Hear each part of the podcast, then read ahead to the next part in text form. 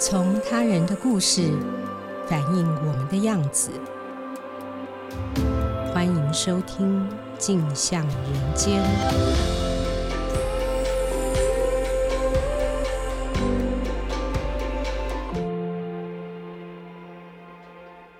各位听众，大家好，欢迎收听由静好听与静周刊共同制作播出的节目《镜像人间》。我是节目主持人景华。今天要和大家聊的是吴琦的归期，香港流亡世代在台湾。这篇报道呢，刚刚入围今年卓越新闻奖平面及网络文字类即时新闻奖。来和我们分享的是《镜周刊》人物组主笔陈红景。以及《镜周刊》人物组记者李正豪、红景、正豪，请先和大家自我介绍一下吧。来，红景，你先。嗯、大家好，我是陈红景。那去年《镜周刊》人物组，其实呃，我们组有蛮多同事都有去香港做相关的采访跟现场的题目。那我自己也参与了其中的几次。那这一次的吴琦的归期。香港流亡世代在台湾算是一个后续的，他们来到台湾的报道。嗯，正好。嗯，呃，大家好，呃，我是李正豪。我还是简单介绍一下，就是这是我的第一份记者工作，然后我做大概四年左右。嗯、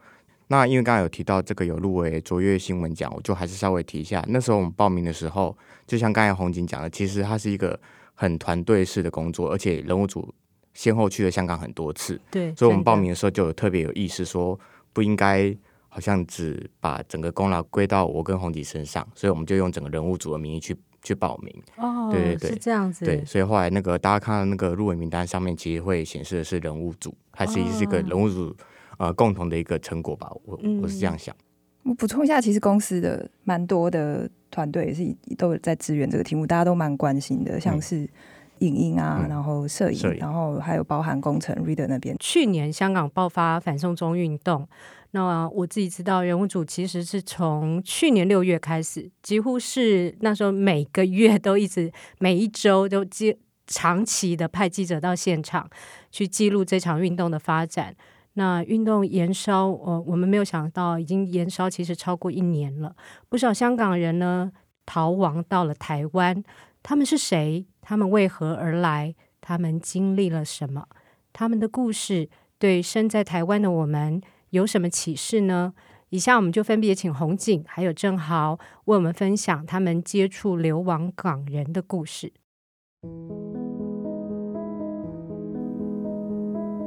在制作专题、采访和写作的过程中，我会特别希望有机会带读者从女性的视角出发。去谈他们为什么愿意站出来，还有这些女性抗争者，他们站出来之后会面临的风险。那在无期的归期这套报道里面呢，我们是争取到快要结考之前，才找到一位女生愿意匿名的受访，就是化名 Absen 的年轻女生。那其实那个时候他们刚到台湾来，然后接触起来呢，其实他们每一个人都对你会有一些。一开始的时候接触起来会有疑虑，然后你可以感觉到他们的畏缩和害怕。那这位女生呢，她后来跟我们分享，她在抗争的前线，就是她曾经戴着手套，就是那种很基础的手套，就去捡催泪弹，所以这导致她的手掌被烧到血肉模糊。那最后他去试图把那个肉跟手套分开的时候，是肉跟手套是被粘在一起的，是拔不开的。那我在这边截取一段这个女生的眼中呢，她的口述哦，就是她谈一位她再也没有见过面的女生。她说呢，这个被抓住的女生被一个警察用膝盖按在地上，另外一个警察用脚踩她的头，故意让她的脸在地上摩擦。我看到她的脸流血了，他对我们喊：“走啊，快走啊！”我哭着说要回去救他。另外两个男生架着我跑。不知道跑了多久才停下来，三个人抱着哭。那这个 Epson 他说，那个时候他在这一场抗争的差一点被抓的这个事件里面脱险之后呢，他其实有上网疯狂的去找那个被捕的女生的照片和消息，只是那个女生从此就消失了。那我们在系列的访谈里面呢，其实不只是在吴琦的归期这一套报道里面，其实我们设法去取得。许多类似的故事和证言，可能有点比较幸运的是，因为我是女性，所以也许和男性的呃同事或是同业，当然他们也很认真的想要去接触这些抗争者，但是我和男性比起来，也许做这一块在第一时间，女性的抗争者信任你的几率会高一些些，他们也会愿意主动的多说一些。譬如之前在香港的时候，会有女孩子跟你说：“诶，我这个几个月的月来月经的经血都是黑色的，那原因是吸了太多的催泪弹，其实身体已经受伤了。”这一整波其实已经超过一年的相关的这个采访里面，其实对媒体来说一直有难度的是接触到呃香港前线的勇武派，那对我来说更难的其实是接触到女性的前线的抗争者。我们在报道的时候呢，尽可能希望可以选出不同背景的抗争者。那这些背景包含了教育程度、家庭背景、对运动的立场啊，当然也包含了性别。那会这么做原因是因为不同的个体其实可以折射出运动的不同面向和角度。那有了这些不同的面向和角度呢，可以让这个群体更立体，读者也可以更了解说这个群体他们的共同目标是什么。大原则之下，这些活生生的小故事长的是是什么样子？以及这些发生中的大小故事的主角们，他们是如何生长成今天的样子？身为一个记者呢，我在香港和回到台湾做类似的议题的时候呢，会特别想要从中寻找女性视角。那我举一个去年做年度风云人物专题香港人为例子，当时呢访了快要十组的香港人，其中女性的受访者的受访人数其实不到三分之一。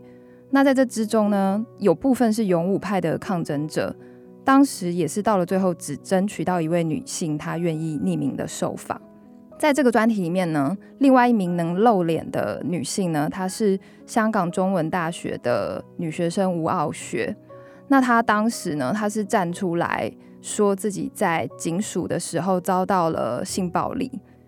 那这个性暴力包含了男警去拍她的胸部。然后女警看着他如厕。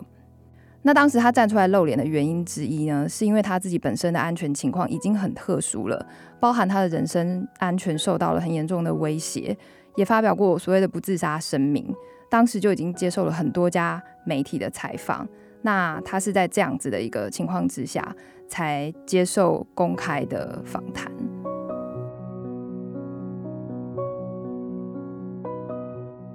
我这边想要分享的两个呃，在做无期归期的时候特别印象深刻的例子，那其中一个是呃，我们我这边强调一下，我们这边讲到的每个人的人名都是经过化名处理的，包括他们年纪，还有他们来台湾的时间。其中有一名我们的后来称呼他为约克，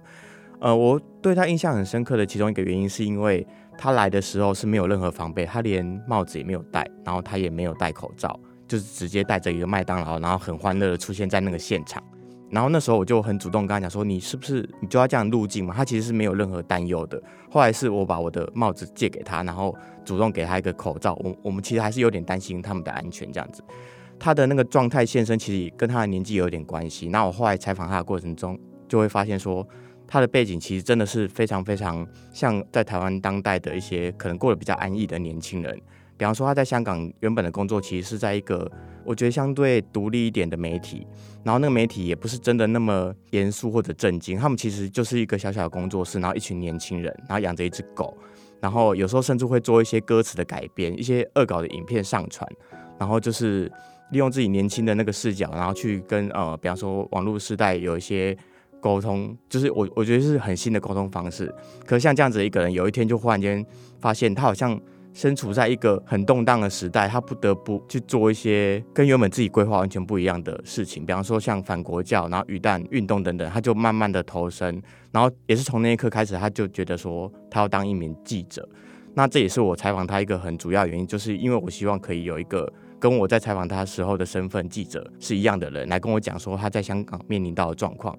那他其实讲到一个我觉得听起来很。我觉得很直接啊，就是说他以前来台湾玩的时候，回去都会带凤梨酥。但有一天忽然间发现，哎，他要回去的时候，跟香港的朋友沟通说，哎，你觉得我这次要带什么回去？然后他们就说，哎，你带一些防毒面具还有安全帽回来。就是那是很直接的用这个例子来跟你说明说，他身处的那个状况已经完全不一样了。对，然后他也会跟我们分享，比方说李大抗争的时候，他就到现场去做直播，然后。他自己的形容是，他们用了一间教室，有点像是一个呃大家休息的地方，然后大家会在里面做汽油弹啊，不断往外面丢。他他自己觉得那个直播的现场其实很像在打仗，可是忽然间就一颗催泪瓦斯就丢进来了，然后全部人都在咳嗽，然后全部都逃走，就是大家瞬间就没有任何一个可以好好休息的地方，然后就蹲下来一边直播一边哭，你就知道那个年轻人的原本可以嬉笑怒骂，然后去。笑看这个世界那个态度完全都已经消失了，但是他到台湾之后，他就觉得台湾好像是一个相对安全的地方。但他其实不知道，我们在采访他之前，我们就采访了另外一个叫做尼克的人，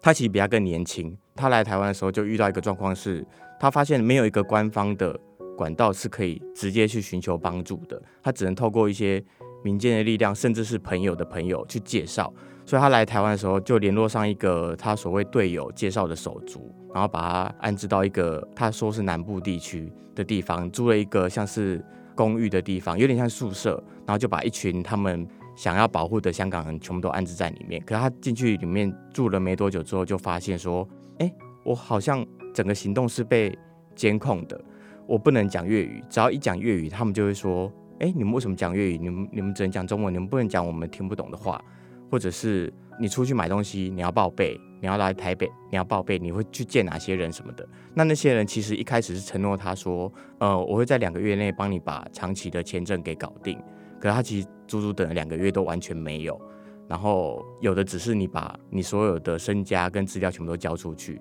然后完全没有一个合理的保障。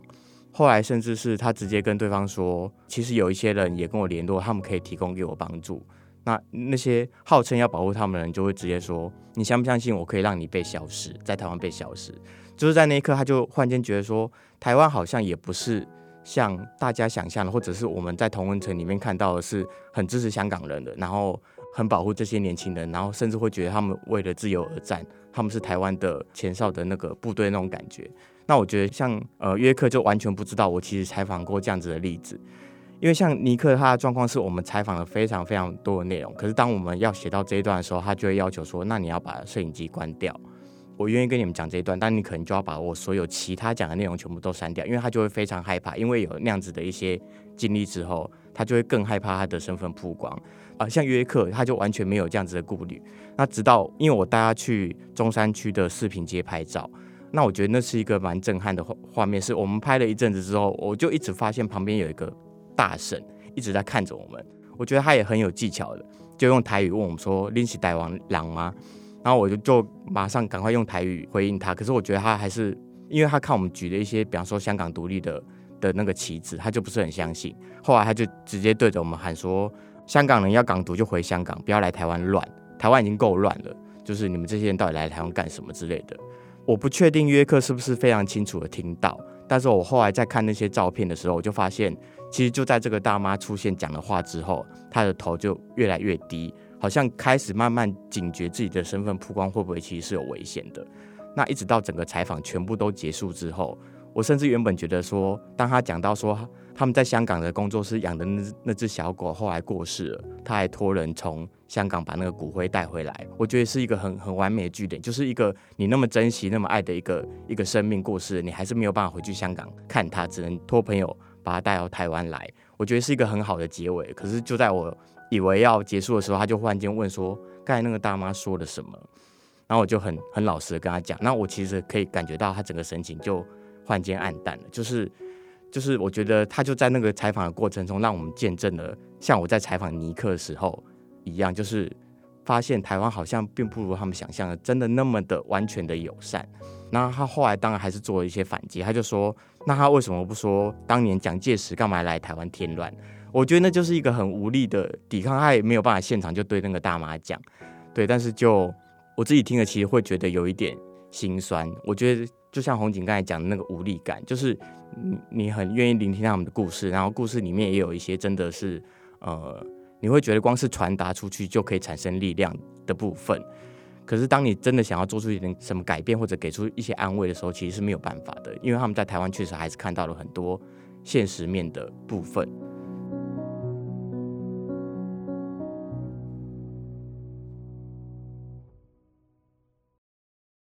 红景过去有很丰富的国际采访经验，香港爆发反送中运动以后呢，他前后三次到香港现场进行采访。我想，我们是不是先请红景跟听众朋友们分享你在香港的现场观察到什么？那为什么香港人在强烈的武力镇压下，仍然一波接着一波勇敢站出来游行抗议？在香港封关之前呢，人物组去年是密集的接力式的过去香港现场嘛。那我自己去年下半年就去了三趟。那我自己接触到的对象包含运动里面的前线、后勤的运动者、研究人员、学者。那我也有去一些场合去观察他们反对反送中运动。对这场运动是冷漠的立场，或者是保守派，甚至是亲建制派的这些民众，在去年在香港的时候，其实都有机会去采访到或者去接触到。那现在回过头来看，会觉得说，哇，还好当时我们进去了，因为其实就是其实就是几个月之前的事情而已。那个时候还没有国安法这个东西嘛，也没有人想到后来会变成这个样子。所以从整个民间的氛围来看，包含媒体、社工界、工商界，在那个时候。就是几个月前我们过去观察时候的香港，至少还是我们过去知道的那个香港。就是说，至少在每个人的敢于发生的这件事情上面，他不会像是觉得自己是在中国一样，他不敢讲这个，不敢讲那个。那可能自己和朋友或是家人会面临牢狱之灾。嗯、对，那其实那个采访强度是越来越高的，就是跟过去那种国际采访的经验很不一样，因为。我记得红警到呃，应该是我不知道第二还是第三次出差的时候，甚至于公司是必须帮他买那个防弹背心跟防毒面具。我们很少记者会有这种经验，几乎是一个战地记者的经验，你得带这些东西去采访。对，是，其实防弹背心是很重的，会跑不动。那个时候是先让摄影穿，嗯，那个时候因为还没有真的开真枪之前，但是那个时候看情势是越来越不对。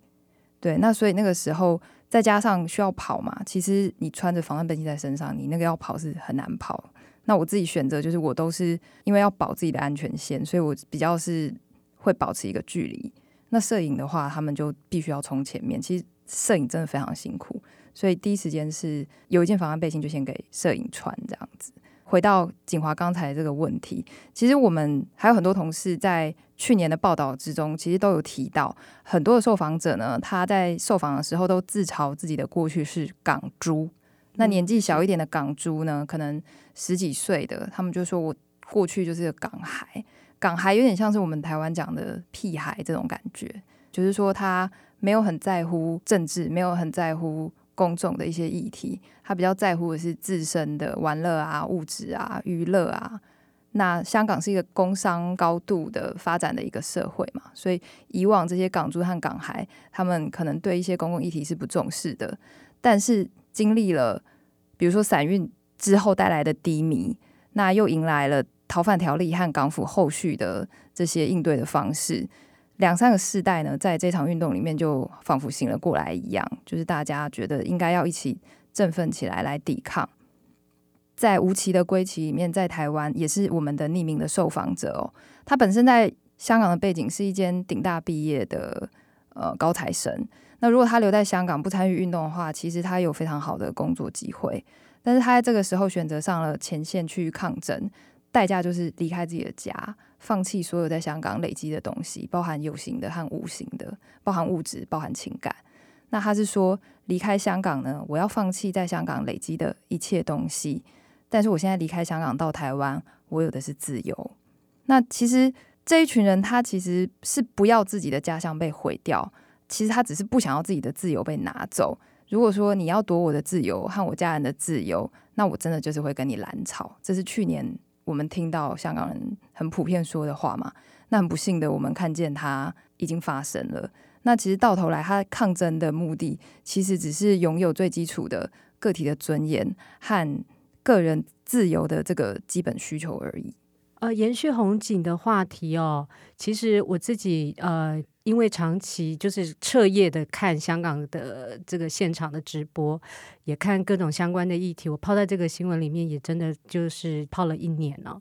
那我人在台湾看了这么多香港发生的悲剧，也都产生像失眠啊，甚至落泪啊，种种情绪波动的状况。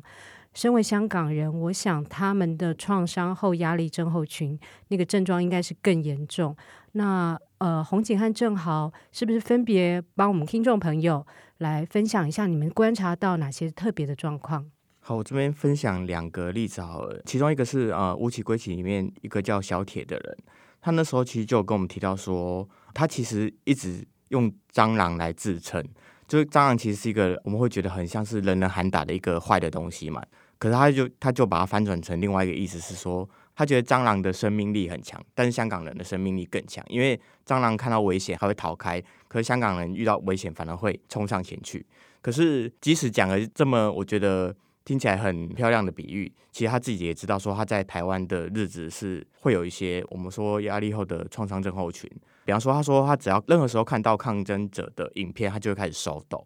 然后他自己会感觉他的手脚开始冰冷，然后甚至是意识到自己的心跳的力道减弱。他举了一个例子是，他有一次是在一个他说光是坐着都会出汗的一个日子，可能就手痒嘛，就点开那种抗争的影片来看。他说他看到最后是就是开始穿外套，就因为他就是冷到一个不行，他就觉得他看到那些影片他就不行了。然后我记得我们在采访他的时候，我们我们后来就希望他可以现场看一下那个影片。我自己是觉得啦，我不确定是不是我的。误判，可是唯一一次稍微有点闪烁泪光，就是他在看那些影片的时候，我觉得那个当时他在香港时候看到的景象，即使是你已经换了一个不同的时空了，你在台湾光是看到那些影片，你还是会想起当时可能各种危机，或者是甚至我我会觉得有点恐怖的状况。比方说，像刚才洪景提到，他其实去了香港很多次，实地做采访嘛。那我自己是我不晓得是幸运还是不幸，我我其实一直没有机会真的到香港去。就是参与那时候人物组做了很多采访，可是很多记者回来，我就会跟他们讨论，然后请他们分享他们的例子。我就印象很深刻，是我跟其中一个影业的同事聊，他其实没有多讲什么，他只跟我讲一件事。他说一到香港，他看到那个游行的队伍，然后那个混乱状况，他就马上打开他自己的 Google 地图，然后分享自己的即时位置给他在台湾的女朋友。他要让他的台湾女朋友知道说他现在人在哪里。如果他忽然间被消失了或者被抓了，他女朋友可以知道他最后在的地点是哪里。Oh. 就是他光是举这个例子，我就会觉得说，你竟然做一个记者，要做到打开你的 Google 位置，然后分享自己的即时位置，我觉得这件事是我自己很难想象的。Oh, 对，恭喜他要结婚了。对，那那就更可以去想象那些真的在现场做战斗。这些事情的香港人，他会有多大的创伤？嗯、对，对，另外一个叫阿俊的，也是在《无期的归期》里面采访到的人，他就有提到，他举的例子是，呃，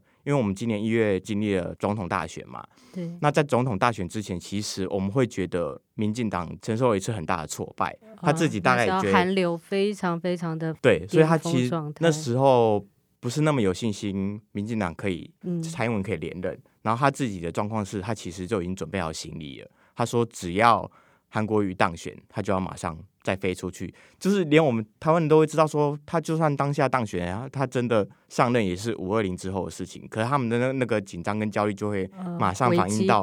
他当下的那个状况。对，那像呃，我知道准备好行李的，包括刚才提到约克，他其实也是都已经想好说，韩国瑜当选，我就要马上飞去日本了。”然后就算自己手中还有多少钱，可以在日本生存多久，嗯、就是他们那些考虑的事情，我都觉得是有点超现实的。那其实都是一种我觉得创伤的表现。嗯，我补充一下，我这边其实也有蛮多位受访者，嗯，那个时候超怕韩国瑜当选，而且这其实这不是一两个人这样子觉得，嗯、是他们都有准备，就真的是如果当选的话，那他就要，因为他们一直觉得说，如果韩国瑜当选的话，他们会全部被送终。会被抓起来，就是有很深的恐惧。那有一些甚至，比如说哪些国家有引渡条款什么的，他们其实都查好了。嗯，洪姐有观察到其他那个创伤后压力症候群的一些状况吗？其实很多就是说，他们自己也知道那个是恶性循环。我们接触得到都是好一点的，很多是走不出家门的。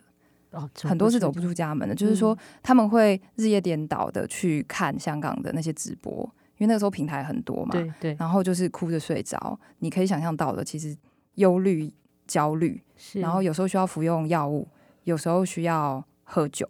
哦、就是在这样子的一个状态之下。嗯、那那个时候在台湾，他们其实也不知道可以留下来留多久，嗯，然后包含刚到台湾，然后经济上面的压力，嗯，然后还有呃抗争者之间彼此的不信任。就我们知道说，香港他们每一场运动以来，他们都在怀疑谁是鬼这样子。包含我们其实可以看到，所以那个信任关系也都崩溃了。对，对，那最近其实台湾这边也有被呃驱逐出境的这个 case 嘛，就是抗争者里面确实是有鬼，最近被抓到了，就是说他去拍摄。或者是跟监他们相关的一些行动，所以再加上这样子的一个状态，他其实真的不知道说跟我一起来的队友今天谁会卖了我，那明天我在香港的家人的住处的资讯会不会就被公开在大公报上面？其实这样子非常深的恐惧其实是抓着他们的。